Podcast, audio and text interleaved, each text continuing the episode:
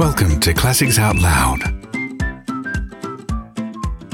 Three Men in a Boat, to say nothing of the dog. By Jerome K. Jerome. Chapter 5 It was Mrs. Poppets that woke me up next morning. She said, Do you know that it's nearly nine o'clock, sir? Nine o what? I cried, starting up. Nine o'clock, she replied through the keyhole. I thought you was uh, oversleeping yourselves. I woke Harris and told him. He said, I thought you wanted to get up at six. So I did, I answered. Why didn't you wake me? How could I wake you when you didn't wake me? He retorted.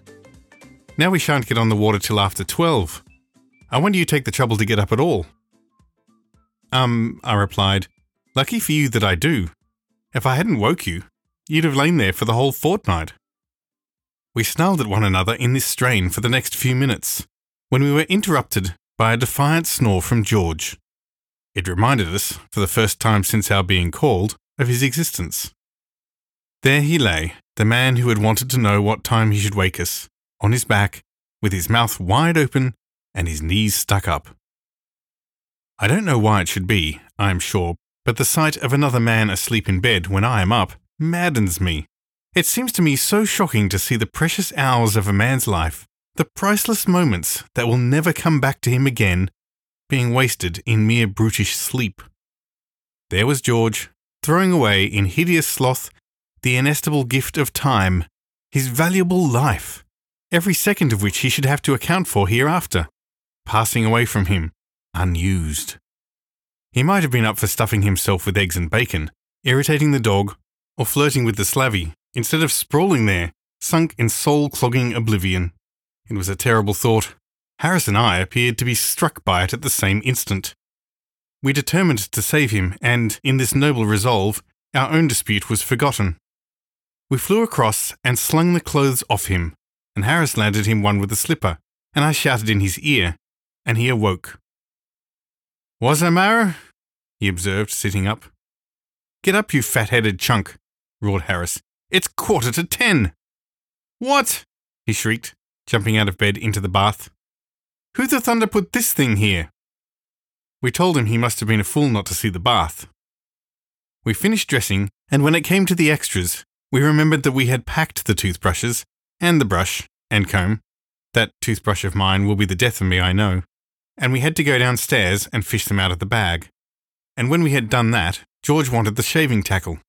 We told him that we would have to go without shaving that morning, as we weren't going to unpack that bag for him again, not for anyone like him. He said, Don't be absurd. How can I go into the city like this? It was certainly rather rough on the city, but what cared we for human suffering? As Harris said in his common, vulgar way, the city would have to lump it. We went downstairs for breakfast. Montmorency had invited two other dogs to come and see him off, and they were whiling away the time by fighting on the doorstep. We claimed them with an umbrella and sat down to chops and cold beef. Harris said, The great thing is to make a good breakfast. And he started with a couple of chops, saying that he would take these while they were hot, as the beef could wait. George got hold of the paper and read us out the boating fatalities and the weather forecast, which latter prophesied rain, cold, wet to fine, whatever more than usually ghastly thing in weather that may be. Occasional local thunderstorms, east wind, with general depression over the Midland counties, London and Channel, bar falling.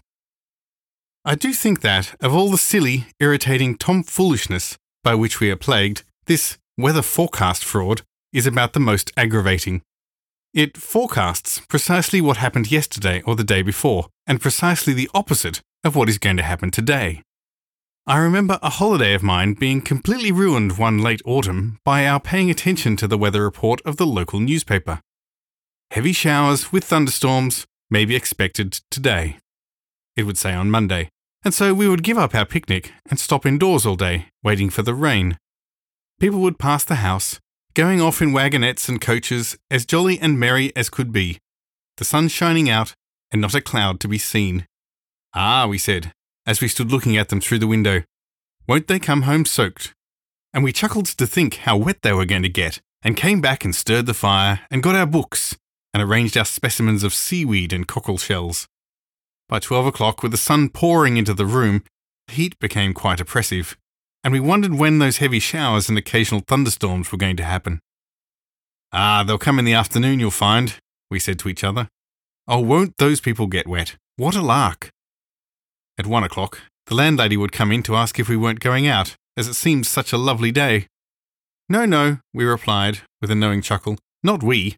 We don't mean to get wet. No, no. And when the afternoon was nearly gone, and there was no sign of rain, we tried to cheer ourselves up with the idea that it could come down all at once, just as the people had started for home, and were out of the reach of any shelter, and that they would thus get more drenched than ever. But not a drop ever fell, and it finished a grand day, and a lovely night after it. The next morning, we would read that it was going to be a warm, fine, to set fair day, much heat. And we would dress ourselves in flimsy things and go out, and half an hour later, after we had started, it would commence to rain hard, and a bitterly cold wind would spring up, and both would keep on steadily for the whole day. And we would come home with colds and rheumatism all over us, and go to bed. The weather is a thing that is beyond me altogether. I can never understand it, the barometer is useless. It is as misleading as the newspaper forecast. There was one hanging up in a hotel at Oxford, at which I was staying last spring, and when I got there, it was pointing to set fair. It was simply pouring with rain outside, and had been all day, and I couldn't quite make matters out. I tapped the barometer, and it jumped up and pointed to very dry. The boots stopped as he was passing and said he expected it meant tomorrow. I fancied that maybe it was thinking of the week before last, but Boots said no, he thought not. I tapped it again the next morning, and it went up still higher, and the rain came down faster than ever. On Wednesday, I went and hit it again, and the pointer went round towards set fair, very dry, and much heat, until it was stopped by the peg and couldn't go any further. It tried its best, but the instrument was built so that it couldn't prophesy fine weather any harder than it did without breaking itself. It evidently wanted to go on and prognosticate drought and water famine and sunstroke and simoons and so on, but the peg prevented it, and it had to be content pointing to the mere commonplace, very dry. Meanwhile, the rain came down in a steady torrent, and the lower part of the town was under water, owing to the river having overflowed. Boots said it was evident that we were going to have a prolonged spell of grand weather sometime, and read out a poem which was printed over the top of the oracle about long foretold, long past, short notice, soon past. The fine weather never came that summer. I expect that machine must have been referring to the following spring. There are those new style of barometers, the long, straight ones. I never can make head or tail of those. There is one side for 10 am yesterday and one side for 10 am today.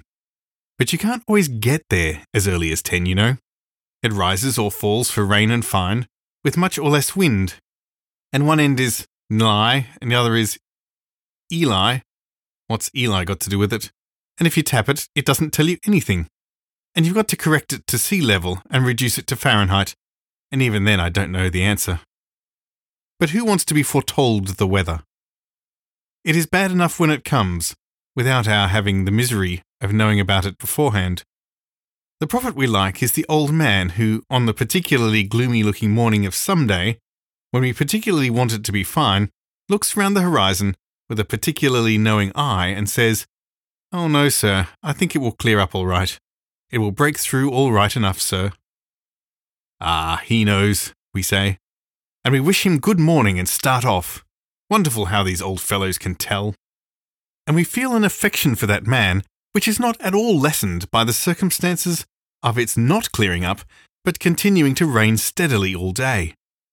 Ah, well, we feel, he did his best. For the man that prophesies us bad weather, on the contrary, we entertain only bitter and revengeful thoughts.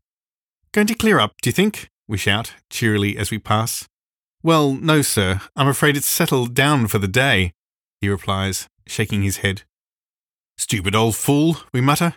And if his portent proves correct, we come back feeling still more angry against him, and with a vague notion that somehow or other, he has had something to do with it. It was too bright and sunny on this especial morning for George's blood curdling readings about bar falling, atmospheric disturbance, passing in an oblique line over southern Europe, and pressure increasing, to very much upset us. And so, finding that he could not make us wretched, and was only wasting his time, he sneaked the cigarette that I had carefully rolled up for myself and went. Then Harris and I, having finished up the few things left on the table, carted out our luggage to the doorstep and waited for a cab. There seemed to be a good deal of luggage when we put it all together. There was the Gladstone and the small handbag, and the two hampers, and the large roll of rugs, and some four or five overcoats and mackintoshes, and a few umbrellas. And then there was a melon by itself in a bag because it was too bulky to go in anywhere, and a couple of pounds of grapes in another bag, and a Japanese paper umbrella, and a frying pan, which, being too long to pack, we had wrapped round with brown paper. It did look a lot, and Harris and I began to feel rather ashamed of it, though why we should be, I can't see. No cab came by, but the street boys did, and got interested in the show, apparently, and stopped. Biggs's boy was the first to come round. Biggs is our greengrocer, and his chief talent lies in securing the services of the most abandoned and unprincipled errand boys that civilization has yet produced. If anything more than usually villainous in the boy line crops up in our neighbourhood, we know that it is Biggs's latest. I was told that at the time of the great Coram Street murder, it was promptly concluded by our street boy that Biggs's boy, for that period, was at the bottom of it. And had he not been able, in reply to the severe cross examination to which he was subjected by number 19, when he called there for orders the morning after the crime, assisted by number 21, who happened to be on the step at the time, to prove a complete alibi, it would have gone hard with him. I didn't know Biggs's boy at the time, but from what I have seen of them since, I should not have attached much importance to that alibi myself. Biggs's boy, as I have said, came round the corner. He was evidently in a great hurry when he first dawned upon the vision, but on catching sight of Harris and me and Montmorency and the things, he eased up and stared. This might have wounded a more sensitive nature, but Biggs's boys are not, as a rule, touchy. He came to a dead stop, a yard from our step, and leaning up against the railings and selecting a straw to chew, fixed us with his eye. He evidently meant to see this thing out. In another moment, the grocer's boy passed on the opposite side of the street. Biggs's boy hailed him Hi, ground floor of 42s are moving. The grocer's boy came across and took up a position on the other side of the step. Then the young gentleman from the boot shop stopped and joined Biggs's boy, while the empty can superintendent from the Blue Posts took up a superintendent position on the curb. They ain't a going to starve, are they? said the gentleman from the boot shop. Ah, he'd want to take a thing or two with you, retorted the Blue Posts if you was a going across the Atlantic in a small boat. They ain't going across the Atlantic, struck in Biggs's boy. They're a going to find Stanley. By this time, quite a small crowd had collected, and people were asking each other what was the matter. One party, the young and giddy portion of the crowd, held that it was a wedding and pointed out Harris as the bridegroom, while the elder and more thoughtful among the populace inclined to the idea that it was a funeral and that I was probably the corpse's brother. At last, an empty cab turned up. It is a street where, as a rule, and when they are not wanted, empty cabs pass at a rate of three a minute and hang about and get in your way. And packing ourselves and our belongings into it, and shooting out a couple of Montmorency's friends, who had evidently sworn never to forsake him, we drove away amidst the cheers of the crowd, Biggs's boy shying a carrot after us for luck. We got to Waterloo at 11 and asked where the 11.5 started from. Of course, nobody knew. Nobody at Waterloo ever does know where a train is going to start from, or where a train when it does start is going to, or anything about it. The porter who took our things thought it would go from number 2 platform, while another porter, with whom he discussed the question, had heard a rumour that it would go from number 1. The station master, on the other hand, was convinced it would start from the local. To put an end to the matter, we went upstairs and asked the traffic superintendent, and he told us that he had just met a man who had said he had seen it at number 3 platform. We went to number 3 platform, but the authorities there said that they rather thought the train was the Southampton Express or else the Windsor Loop. But they were sure it wasn't the Kingston train, though why they were sure it wasn't they couldn't say. Then our porter said he thought that must be it on the high level platform, said he thought he knew the train. So we went to the high level platform and saw the engine driver and asked him if he was going to Kingston. He said he couldn't say for certain, of course, but that he rather thought he was.